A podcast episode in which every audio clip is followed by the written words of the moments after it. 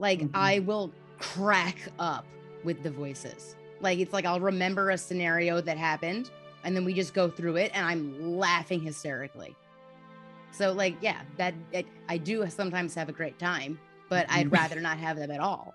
Michelle Hammer started hearing voices in high school, has been hospitalized at least 3 times and is now not just living with schizophrenia, but proudly claiming schizophrenic.nyc and has a clothing brand with the mission of reducing stigma by starting conversations about mental health.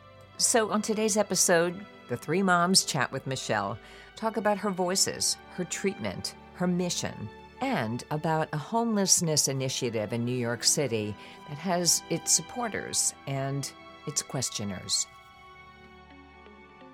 Welcome to our podcast, Schizophrenia Three Moms in the Trenches.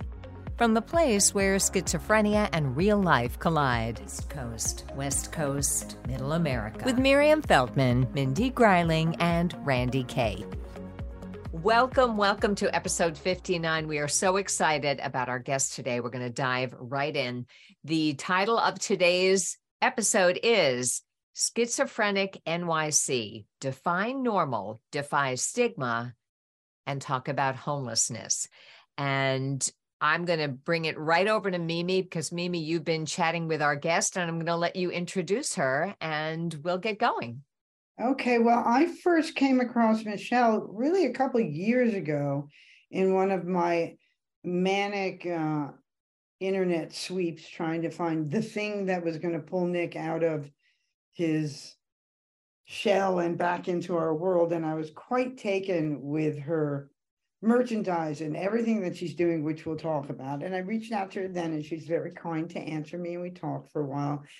It was sort of a pointless thing. I was really trying to ask her, like, how can I save Nick, which she didn't know how to do, of course. but um, but she was very gracious and nice. And now that we're back and we're doing this, I just wanted to bring her on to talk about this stuff. So, Michelle Hammer is a schizophrenia activist and spends her time passionately fighting stigma. She's a New York City native. Um, she was diagnosed with schizophrenia at 22 after a misdiagnosis of bipolar at 18. At 27, Michelle decided to use her artistic talents and fearless personality to do something that would benefit the mental health community. In May of 2015, she founded a mental health focused clothing line, clothing brand, schizophrenic.nyc. It's a clothing brand with the mission of reducing stigma by starting conversations about mental health. And um, I think we should just start with that. Um, that's who she is and what she does.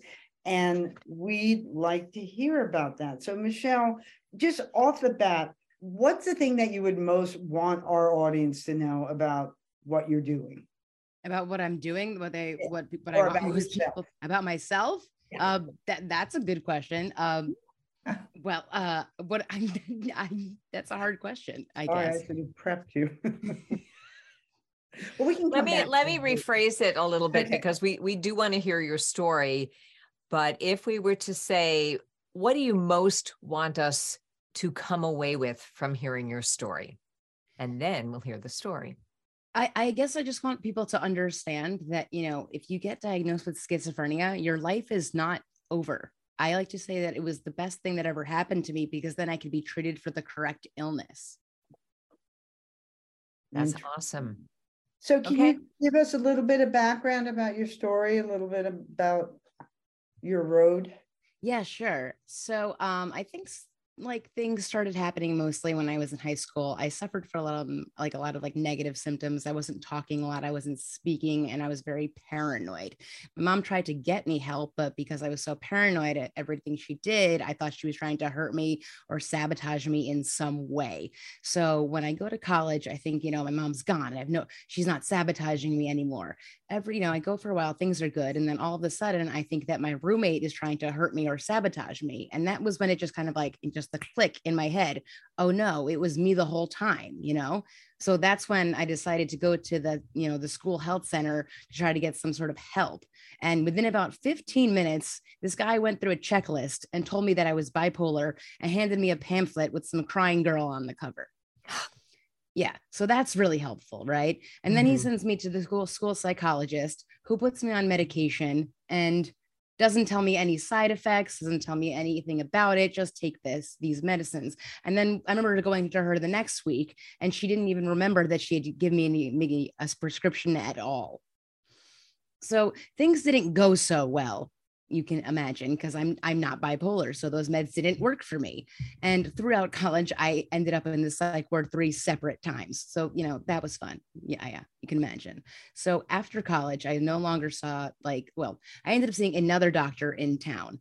So i he finally gave me a medication where i took this medication and then finally like the paranoia was gone. All of it was just gone. And i was just thinking is this how like regular people feel like I've never felt mm-hmm. so good because like and then I, I I took it as like I tried to think of all of the things that bothered me so much and that just drove me crazy and it didn't bother me anymore and I was like wow this is amazing like this is life like is this what life is supposed to be like it was amazing but then I graduate college. I'm no longer seeing that doctor. I'm not on that medication. And I told my mom, you know, I need to go see a doctor. She's like, Oh, I found you a great therapist with decades of experience. Now, when you say that, you have to think about a little bit of who that person's going to be. When they have decades of experience and you're a 22 year old girl, that means you're seeing a therapist who's extremely, extremely old. That's what it means. as as are we, but that's I okay. know, I know, I get, I understand that, but I was 22 and this woman was at least probably 70 years old and I'm 22. So it's like, it, and I think she was English also. So it's very hard for me to relate to this woman. And like, she even said to me the strangest thing. She said, You're not acting like a woman of your attractiveness should be acting like. And I was just like, What in the world, lady? Like, you're not acting like a woman who charges so much should be acting like. Like, what are you talking about? But basically, my whole thing with her was to try to get go to a psychiatrist because I don't like therapy that much anyway. Like, I don't just want to like just talk about things all the time. Like, I just wanted to be medicated and just like, you know, just blankly do it, whatever. So she sends me to the psychiatrist that was in that office. And I've never had a more blunt discussion with a man. And that's why it worked because I'm very New York. Like I people like to say, you know, you beat around the bush. I'm that mm. person with the lawnmower that just mows down the bush. Like that's how it goes. and that's why me and this guy got along because there was asking me some questions and I was like, I'm not gonna answer that. And he was like, You paid six hundred dollars for this session. You're gonna answer these questions. And I was like, I like this guy. I like him. It's very New York. I'm a New Yorker too, so I totally get Right? you. Okay. right? So like that was like how I could manage. I liked them, and I've been seeing this guy since I was 22 to however old I am now. I'm not even gonna say, but I'm older now, maybe over 10 years. Maybe I'm not gonna say. It doesn't matter. It doesn't matter. but like with him, we I mean, we worked on many different medications, worked with different things. You know, I've been seeing him for so long, but like we finally got to that combination that that works. And I just, So you never had any experience of um anosognosia or not understanding or knowing that you were sick? Well in in college well in high school i didn't believe i was sick. I thought i was right you know i'm not paranoid i'm right you know people are assholes and everyone does hate me i'm right you know things like Mm. that. Or like in college i was like i'm not bipolar i'm you know i have no mental illness i just like running around all the time i i, I like this playing like this i, I like you know i don't have mental illness i don't need medication like i was like I was in the psych ward, and the next week, I like week, I was like, "Let's go out to the bar," and, and our my friends were like, "Michelle, like, let's like wait, wait, like you know, don't go out again." And they're like, "What are we waiting for? Why do I have to wait?" You know, things like that. Mm. Like I didn't believe I was mentally ill for a long time, but Can I ask you a Yeah. question that I've never been able to ask my son? uh, yeah, yes, So I think you know who we are. We're three moms. We each have sons with schizophrenia, which is why I especially like to talk with women who are diagnosed with schizophrenia because it uh, it's be it's outside of uh, we we've interviewed a few people outside of my experience as the mother of a son. Um, my our sons all had got symptomatic. Well, maybe when you did, but it was clearer sooner than 22. I know they didn't really get to college. But I would like to ask you, if you're willing to answer it, what that felt like to you in high school, a young girl suddenly suddenly hearing voices or suddenly having thoughts? I, I don't know if you knew they were voices. Like how do you know they're voices if that's the way you've always thought? So can you share what it felt like to you? Was it scary? Was it you, you know before you went into low no i'm fine i'm fine i'm fine did a voice like come out of the blue or had you always heard it and they got louder can you describe that at all it's weird because I didn't think it was a voice. I thought everybody had this in their head. And it was just after everything I said, that was really stupid. Why did you say that? After everything I did, that was really dumb. Why did you do that? Or at night before I was trying to fall asleep, I would just cry and cry because something in my head was telling me, when you said that today, you were so dumb. When you did that, you were dumb. Everybody thinks that you're so stupid. Everything you say is so dumb. You shouldn't talk anymore. Don't even try to talk to people. Everybody hates you anyway. And it was just so degrading all the time. It was so mean to me all the time. But I thought if I would just say the right things, do the right things, act the right way, then I would be okay. But I didn't know that this voice in my head wasn't something that other people didn't have. I thought everybody had this. And it was just so mean to me because I was such a terrible person. That brings me to a question, which mm-hmm. is you know, I don't know uh, specifically the answer for um, Mindy and Randye. I think they're probably a little, I, I, think Mindy's son is a little more open with her, but my son will not even acknowledge or talk about. And I wonder so much what are those voices? And every time I talk to somebody who can talk about it, they're always awful. I mean, are or is that that those voices are they ever nice or it's just always a bad thing? Well, I mean, they used to be kind of always a bad thing, but now mm-hmm. that like I'm on medicine, but I'm not like, you know, zombie medicine, like mm-hmm. I will crack up with the voices. Like it's like I'll remember a scenario that happened and then we just go through it and I'm laughing hysterically. So like, yeah, that it, I do sometimes have a great time, but I'd mm-hmm. rather not have them at all. Mm-hmm. Yeah. So when you started on medicine, did they gradually get to the point where you can laugh with them, or was it more abrupt when you started your medication? You know, I'm not sure because actually, I, there's this story that I have. I was in like 11th grade in physics class, and I was in the back of the classroom and I was just laughing and laughing and laughing at nothing. And I remember this girl, she turned around, she was just like, are you okay? And I was like, oh, yeah. And she's like, what are you laughing at? And I was like, oh, I don't know. But I was laughing so hysterically that I was had tears in my eyes. So that happened to me in 11th grade before any diagnosis, before any medication. My son laughs too. Yeah. He won't ever acknowledge it, but he'll he'll sit and laugh, which actually warms my heart, makes me think maybe it's not always awful. So um so you got out of college and you entered into your life and you have a good therapist now or a good doctor who gets your medication right. When and why did you start schizophrenic new york city? Well yes. So i moved to new york city and i'm like had my graphic design degree and everything and i was doing graphic and web design and some coding. And in about five years i had about like 12 to 15 jobs and i was fired from every single one of them I am great at interviewing. I can get a job, I can do design, everything like that. It's just every single other part of a job I can't do. It's the sitting behind the desk for eight hours a day. It's the cognitive skills of my boss telling me something to do and I don't understand it. And it's dealing with all the people. It's the nighttime pill that makes it hard for me to wake up in the morning and be on time. It's like the ADD of just like, I'm trapped here. I'm trapped at this desk all day. Like that's also one thing that colleges don't prepare you for. You know, you go to college, you go to class, or you'll skip class, or you'll hang out, you go in sweatpants. You know, they don't t- teach you how to just sit behind a desk for eight hours a day. Because like professors don't have that job. Professors have a yeah. great job. You know, they don't teach you that like that being a professor is an awesome job. You know, they don't teach you, yeah, you have to dress up. You can't wear your sweatpants and sweatshirts, but you have to dress up and sit behind a desk for eight hours a day doing the job that we're teaching you how to do as we're chilling because we're professors, because we're awesome. Like it's not easy to do. Like working is not easy, especially when you have schizophrenia. And I remember at one job, I guess I was just like totally dissociated, like talking to people. My boss and another person came over and they were like, Are you on the phone?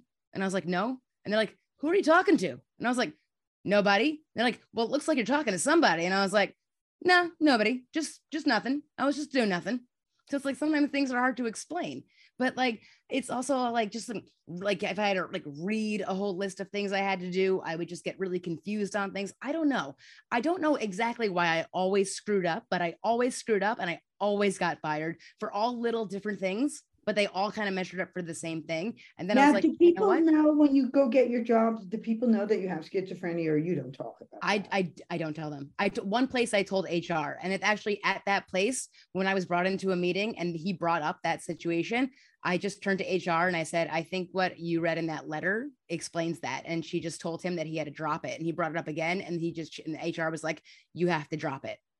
And with no explanation to him. Since you're in New York place. City, yeah. Excuse me. Since you're in New York, New York City, um, I always hear about Fountain House, and and one of the things that clubhouses do so well is help people get jobs, but more importantly, after they get them, help them keep them. You know, for all the things that you're talking about. Do you have any? Do you ever go to Fountain House, or do you know anybody that has been helped with these kinds of employment issues with them? Yes, uh, I am a member of Fountain House. I really do like Fountain House. The thing is with Fountain House jobs, they don't set you up with like if I wanted a graphic design job, they're not gonna like set me up with that job. They set you up with like different jobs like handing out the mail or like at a place or like delivering like meals on wheels things like that and mm-hmm. it it you make they only give you jobs that will make you earn like $200 a week which is not bad but um you know like i because i had so many jobs i was so well rounded in graphic and web design in so many different fields. So that's why i was able to build my own website and start my own clothing line because i had so much industry experience. So tell us about that. Tell us about what what what your intent was with the business. Yeah i i you know looking around new york city you see homeless people with mental illness all the time. And you know there's one in five new yorkers has a mental health issue. So like you know if, if what's with all the stigma if it's so common? So i wanted to like just start a some sort of awareness. Like i started a clothing line with just like really just bold slogans that would just make people just aware about mental health in in new york city and can you say some of them for our listeners? Yeah, there's don't be paranoid, you look great. It's not a delusion, you are incredible. Define normal. I'm mentally ill and I don't kill. And it's just to be just bring awareness to mental health in New York City. And I have a pop-up shop. I usually pop up in front of the Fountain House Gallery. I have to talk to them on in a few days just to double make sure on that. Whatever. But um it, it's just like when people approach my pop-up shop it's either they tell me that like they have a mental illness a friend of theirs has a mental illness or a family member does. So if it's like you know so common what is with all the stigma? It just doesn't make any sense to me. So it's just about getting people to have that conversation because the more conversations we have about mental health the less stigma there will be. And i think mm-hmm. since i've started my business to now the conversations have grown exponentially and it's so much I, people are so much more open now than they were when i first started. I love that that that your um that your slogans have a sense of humor to them. Yes. Because that is to me you know i'm uh, I wear many hats, but uh, you know, humor is a huge part of everything that I do. And so, to me, when someone can joke kindly and mutually with somebody about something that is like the ultimate acceptance so I, I i love your slogans and i just want to throw in that we have done in case you're listening and you don't know what fountain house is i encourage you to do a search on our episodes. We did a whole interview uh, about clubhouses and specifically fountain house so i want you to look at that as well and we will be doing a show at some point. We have not planned it yet, so don't hold me to it, but we do plan a show about employment and whether to disclose or not, because I, I, I totally hear you. My son, I will share that he just lost a job. He has never disclosed. He has never disclosed, and he will get the job when he's stable on medication. And then if during the job he gets unstable on medication or the medication stops working, he can look like you look like you're talking on the phone. He will look spaced out, or he will look like he doesn't care, or he will look like he's unproductive, even though he's trying his best.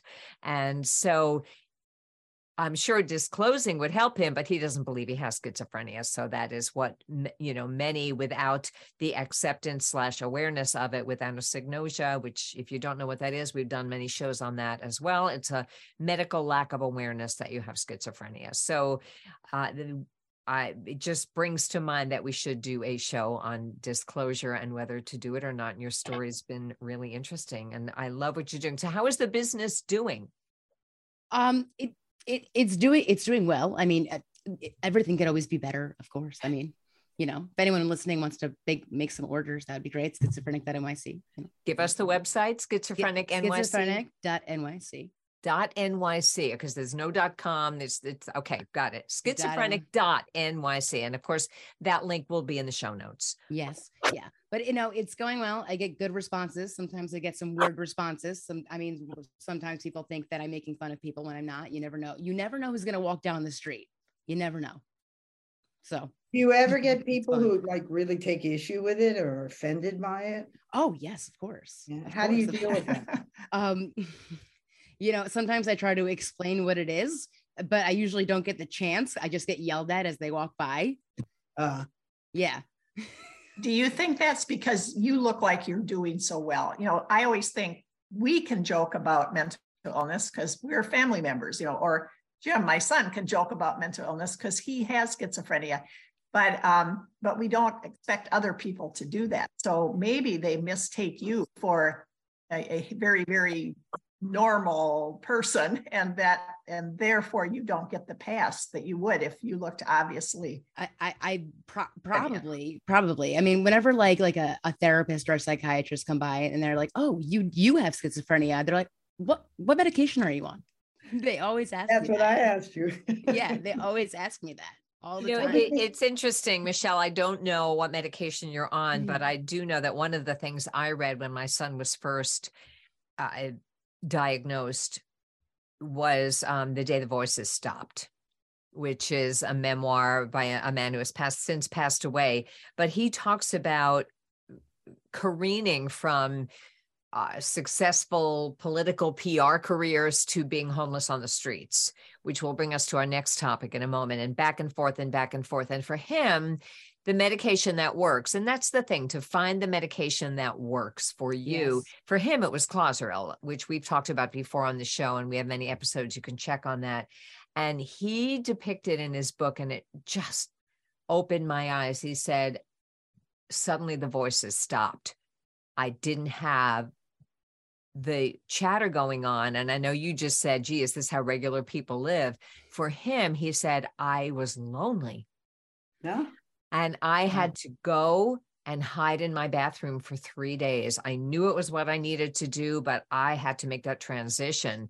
And so it, it opened my eyes as the mother of someone with schizophrenia that when they're your constant companions, it might be difficult to navigate life without somebody to laugh with or someone to tell you it's not your fault but I'm sure it's great to not hear the bad things. So yeah. that was just something that it reminded me of. But when it works, and we all want better medications, but when they're as good as they get and it begins to give you a life that understanding what you're still dealing with, you're, you know, nobody would say, Oh, what a shame. She's lost her life. You're doing great, at least as far as we can see. So, and, and I love what you're doing. Um, so thank you. That was just not a question. That was a, a comment. I just wanted to put in um, to honor the person who wrote that book. His name is Ken Steele, and he is from New York City, and I do believe he went to Fountain House, but he preceded you, Michelle. I just want to take a quick break now and mention to you another podcast out of Canada called Look Again Mental Illness Reexamined. For instance, this month, January 2023, there's an episode you might be interested in if you want to know more about psych meds. So it's called Psych Meds The Whole Story on Look Again. You know, the community of families dealing with serious mental illness is not confined to schizophrenia, Three Moms in the Trenches. When we run across another podcast that we believe in, we want to share it with you. This one comes from Canada and it's called Look Again Mental Illness Reexamined. If you want to learn more about mental illness and its impacts, but you don't know where to begin or how to continue, take a listen. The title, once again, is Look Again Mental Illness Reexamined Examined. It's a podcast that aims to start important conversations around serious mental illnesses like schizophrenia. Follow Phaedra Aldridge, CEO of the BC Schizophrenia Society, as she connects with medical experts, families, and people with lived experience. Listen to season three of Look Again wherever you get your podcasts. So that's Look Again Mental Illness Reexamined from the BC Schizophrenia Society. Now, back to our discussion with Michelle. Well, yeah. now that we touched on homelessness, let's talk about that a bit because we we wanted to ask you about this. Not that you're the spokesperson for everybody in New York City, but we wanted to talk to you, and this specifically relates to New York City, and so we thought it would be interesting.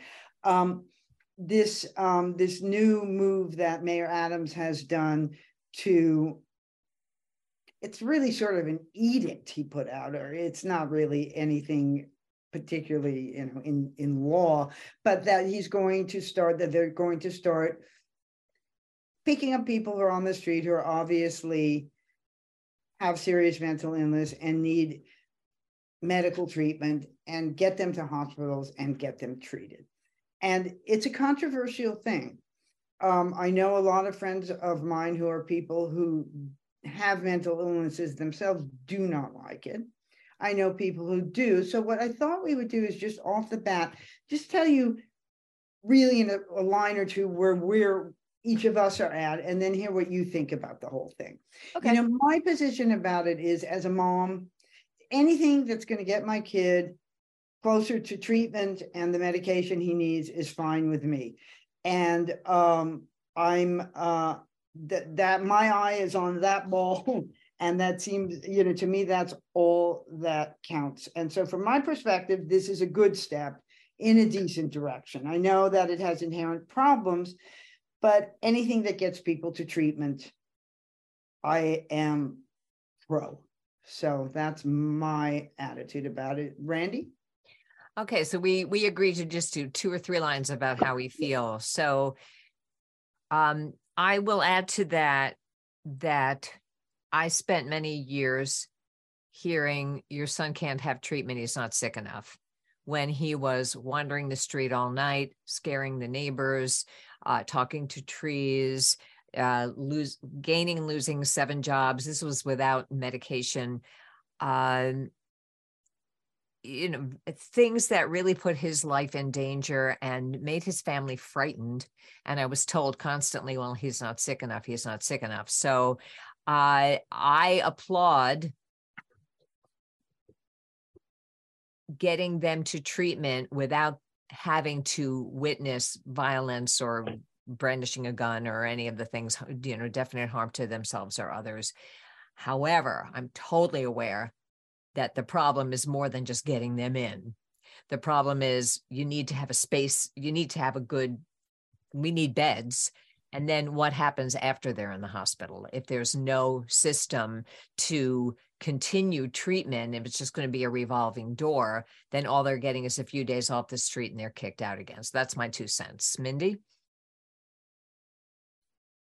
So I, I, my perspective is that the press, and my daughter Michelle is a journalist, so I normally rave about the press. But my perspective is that the, including the New York Times, you know, the press has been so awful because it's my understanding that Mayor Adams is not, he didn't change, as Mimi said, he changed no laws. He's just trying to not have people just be dangerous to themselves or others, but also use the gravely disabled part of the um, of the criteria. So just like Mimi and Randye, as a mother, I like that criteria to be used and to getting help when people's brains are on fire and you know deteriorating because of their illness is really important to me. When you answer, Michelle, I'd be interested because I have actually haven't heard, and maybe I'm just not reading enough, but how many people actually have with all this who has going on, you know, how, are they actually picking anybody up or or not?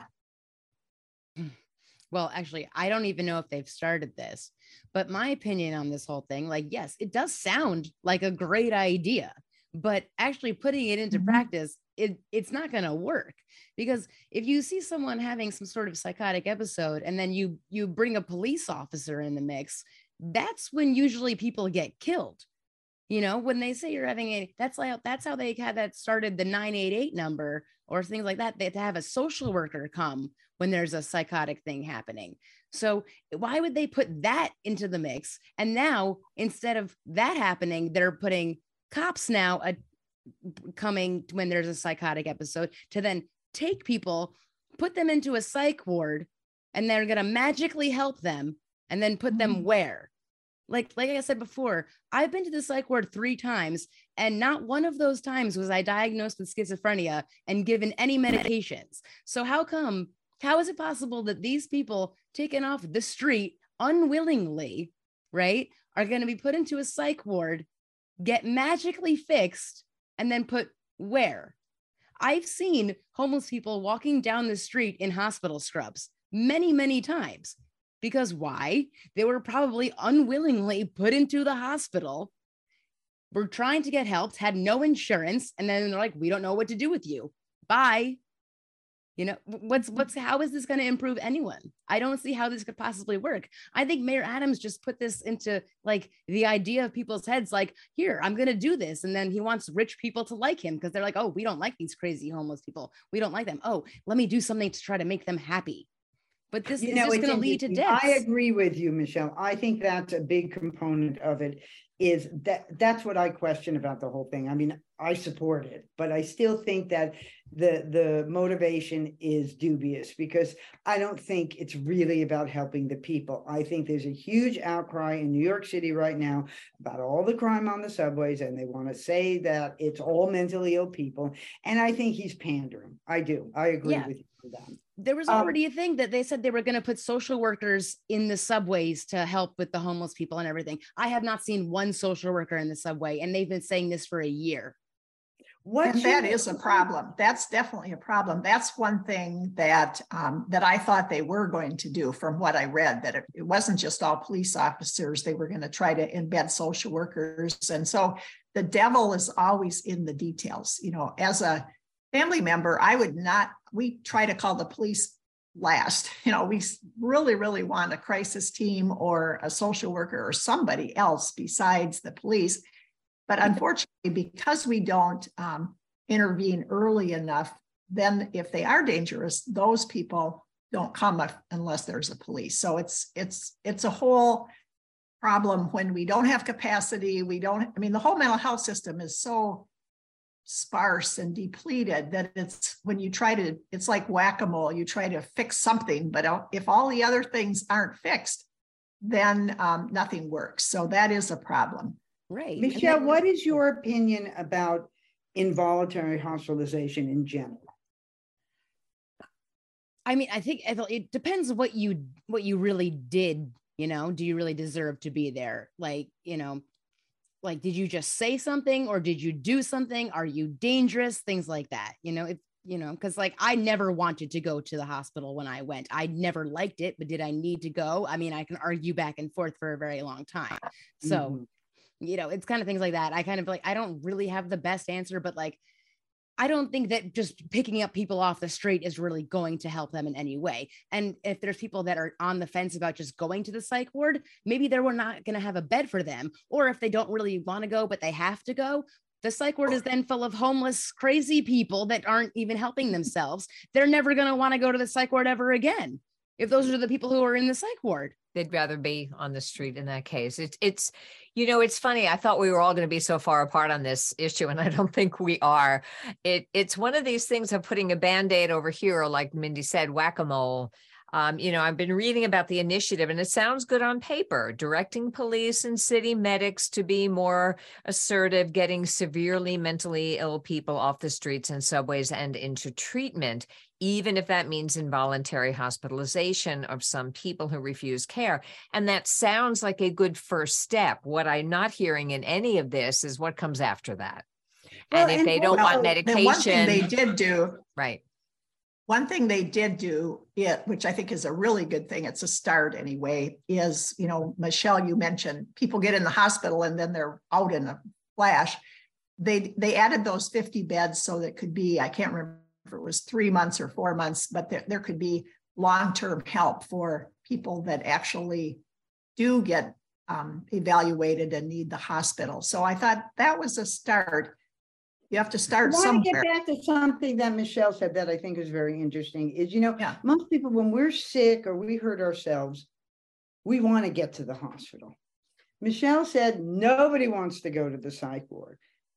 It's like it's a punishment. It's like it's the last thing you want. And so here you have an illness that needs treatment, and the last thing that people with illness want to do is go there. Is that a correct? Um, in my opinion, I know people that have had good experiences. It's not that I was treated badly, it's that I thought it was just the most boring place in the world, and I didn't understand how boring the tears out of me was trying to help me at all. Mm-hmm. I see. Well, um, you know, another thing I wanted to ask you about in this vein is um, Harvey Rosenthal, who's the chief chief executive of the New York Association of Psychiatric Rehabilitation Services, and he's a big critic of um, involuntary confinement, and he says the mayor talked about quote trauma informed approach, but coercion is in itself traumatic. What do you think about that? I yeah, coder yeah, people are telling you to go when you don't want to go and they're convincing you to go. Yeah, okay, they they convinced you to go, but then you're alone there. You've gone. The people that convinced you to go, they they stayed in their lives doing their thing, but you are now stuck in the psych ward. Okay. I'm now convinced to be here and now I'm mm. here. What am I doing? What's the next thing? What's the next step? So it's what happens after. I mean, yeah. I know my son's been hospitalized 10 times and he's had good care there. So it has made a difference for him. It has made a good difference for him, even though he That's didn't great. want to go while he was there. It was a good program. And so we have done, and in case you're new to our podcast, we're in our third season. And in season one, we did a lot of episodes with Lynn Nanos and, uh, and other ones, you know, about the system and the psychiatric social workers. We have like many other podcasts are are our sister and brother podcasts who are talking about this and you have a couple of podcasts michelle i want to hear i want to hear about those.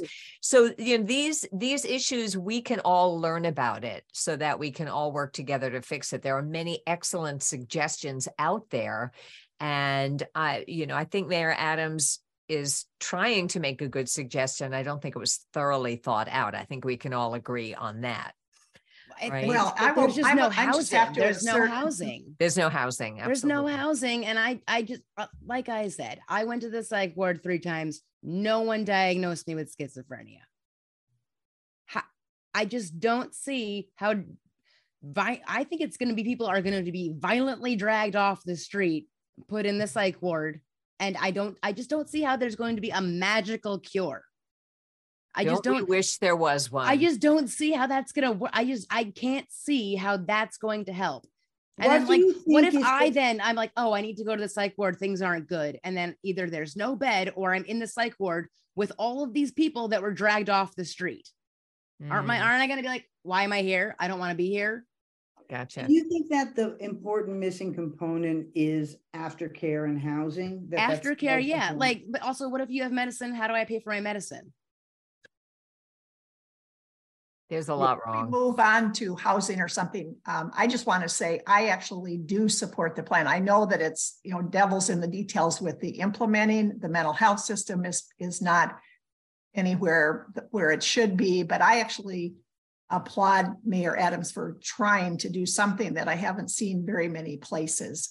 So we're going to have a program later with a man named Mark Rippey from California who died on the street. And, you know, I'm very sympathetic with that viewpoint. I know every state is different and New York's got better laws probably than California.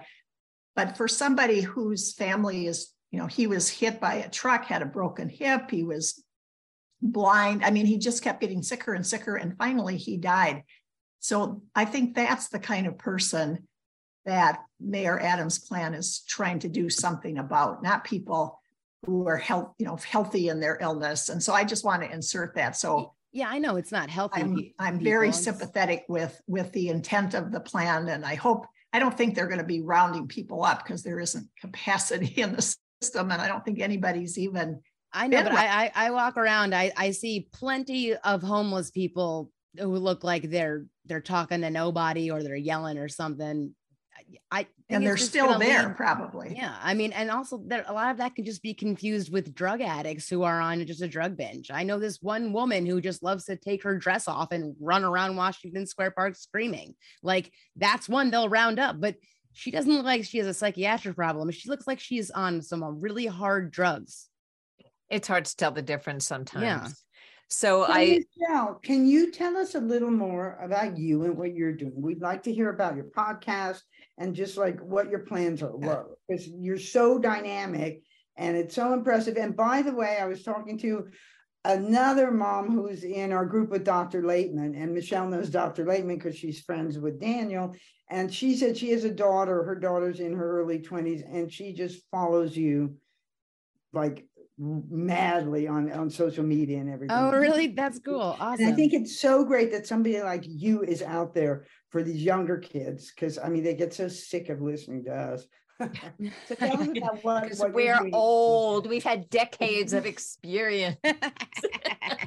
I'm guessing the younger I was 22 at the time. I was 22. I was 22. Yeah. It's okay. It's all good. You'll get there. Yeah. You'll get there. So, so yeah, yeah, tell us about you and tell us about your podcast yeah. and a little more about schizophrenic.nyc so that and how people can get in touch with you if you want them to. Sure. Yeah. Well, uh, I have a podcast with my friend Gabe Howard. It's called A Bipolar Schizophrenic and a Podcast. I'm I'm he's the bipolar Gabe and I'm the schizophrenic and uh, together we have a podcast. Right now it's on hiatus. We kind of just come out with like 10 episodes here, 10 episodes there and we just kind of just talk about life or different topics from our different, you know, illness point of views, things like that.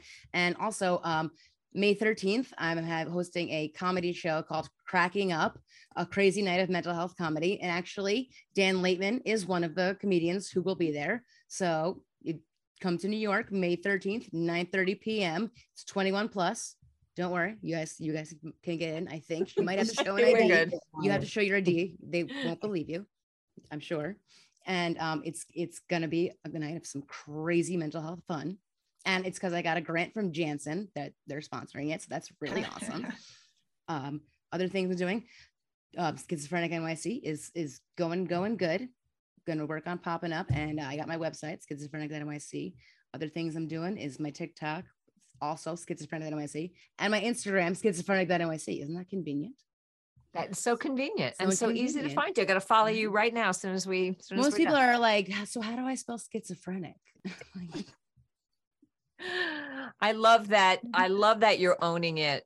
That you're owning that phrase because you can, but we can't. You know what I'm saying? So I love that you're owning it. That's um, that's a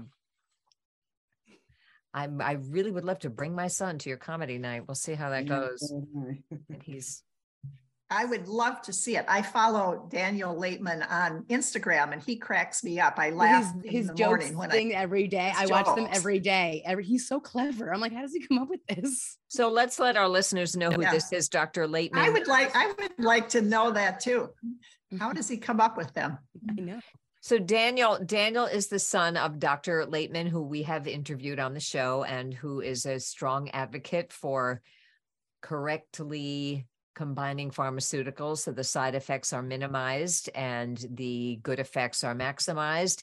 And quite often that means Clozaril combined with the right combination. And his son Daniel is a comedian. Is that pretty much yeah. sum it up? And, and who has he's a good comedian. He's a good comedian. A good comedian a good who comedian. also has schizophrenia. So we're we're running out of time. I think we uh, wanted to end with one big question um, actually, can I back up? I have two more questions. One okay. is tell us about the support you have in your life besides Fountain House. Your family, your friends? Is there support or and a great you have a great doctor, but is there support around you other than that? Yeah, and then yeah, we'll yeah. just ask a summing up question. yeah, I, I do have support from my partner, from my family, from my friends. I have like tons of support, which I realize that a lot of people don't have. So I realize that I'm actually really lucky. So I mean, I call myself like a lucky schizophrenic, and people are like, "What are you talking about?" I'm like, "No, trust me, I I am very lucky because if I didn't have all that support, like I I don't know where I would be right now." So I I I realize that I'm an extremely lucky lucky person to have that. Thank you. So I guess the, the the last thing is just what what's the main thing you'd like people to know? You kind of answered it at the beginning, but now you've told your story and we know more about you. Um, any spe- like last words? Anything we didn't ask you that you want us to know about schizophrenia and mental illness in our culture? Well, also, other thing I like to say is that like there, there's no worst illness. Like schizophrenia is not the worst illness. Like it's not the worst diagnosis you can have. Like there's, there's no like you know like a, like suffering Olympics. Like just because you get a schizophrenia diagnosis, you know, it's not like oh my god, I'm schizophrenic. Like you. There's like no, there's all a spectrum. So just because you have that schizophrenia diagnosis doesn't mean you're the craziest person. Like you could have no diagnosis and we'd be like way crazier than me, you know? It's not the worst one. It's not. I like that. There's no, mm-hmm. there's no mental illness Olympics. Yeah. Yep. Well, I think that's a good, a good thought to, to end on, because I think that a lot of our kids, when they get that diagnosis, do feel like it's the worst words they've ever heard in their life. And I think more people like you and more people talking about it like we're doing here is going to change that. And I'm so grateful for you for getting out there and kicking ass like you are. We Well, appreciate it. thank you. I try try to kick as much ass as possible. Well, You're a New Yorker. yeah. This has been a delight. Thank you. Uh, thank you Thank- so much, Michelle. Thank We you you for hope- are having me. You guys are so great and you're so old and stuff. it's true. There's truth in comedy. Comedy Yes. is truth. But you know Yes, what? it's Just like true, what you it's said true. about there's no um there's no mental illness Olympics. My thing that I always say to people is people say to me, You're not old. And I'm like, Yeah, I'm old. Well, you know what? Is old a bad thing? I'm 67. That's not young. You It's know old. what? You're still alive. Exactly. Not everyone makes it. Not everyone makes it, you know? Exactly, exactly. So it's Yep. the same thing. We can de- we can define ourselves the way that we want to. And to me, saying I'm old is a compliment. I know I have to admit, I have to I dye my hair because I'm gray. There you go. Welcome to the go. club. Mhm. Yeah. So you are in our club. All right. Okay. This has been episode 59 and we have a lot ahead for you. Thank you so much for for subscribing and sharing and and Michelle, thank you so much for joining us tonight. Thank you for having me. Hey, thanks for joining us for this episode of Schizophrenia Three Moms in the Trenches with Randye Kaye, Mindy Greiling, and Miriam Feldman. To get in touch with us or to learn more about our books, please visit our websites at miriam-feldman.com, mindygreiling.com, or randyekaye.com.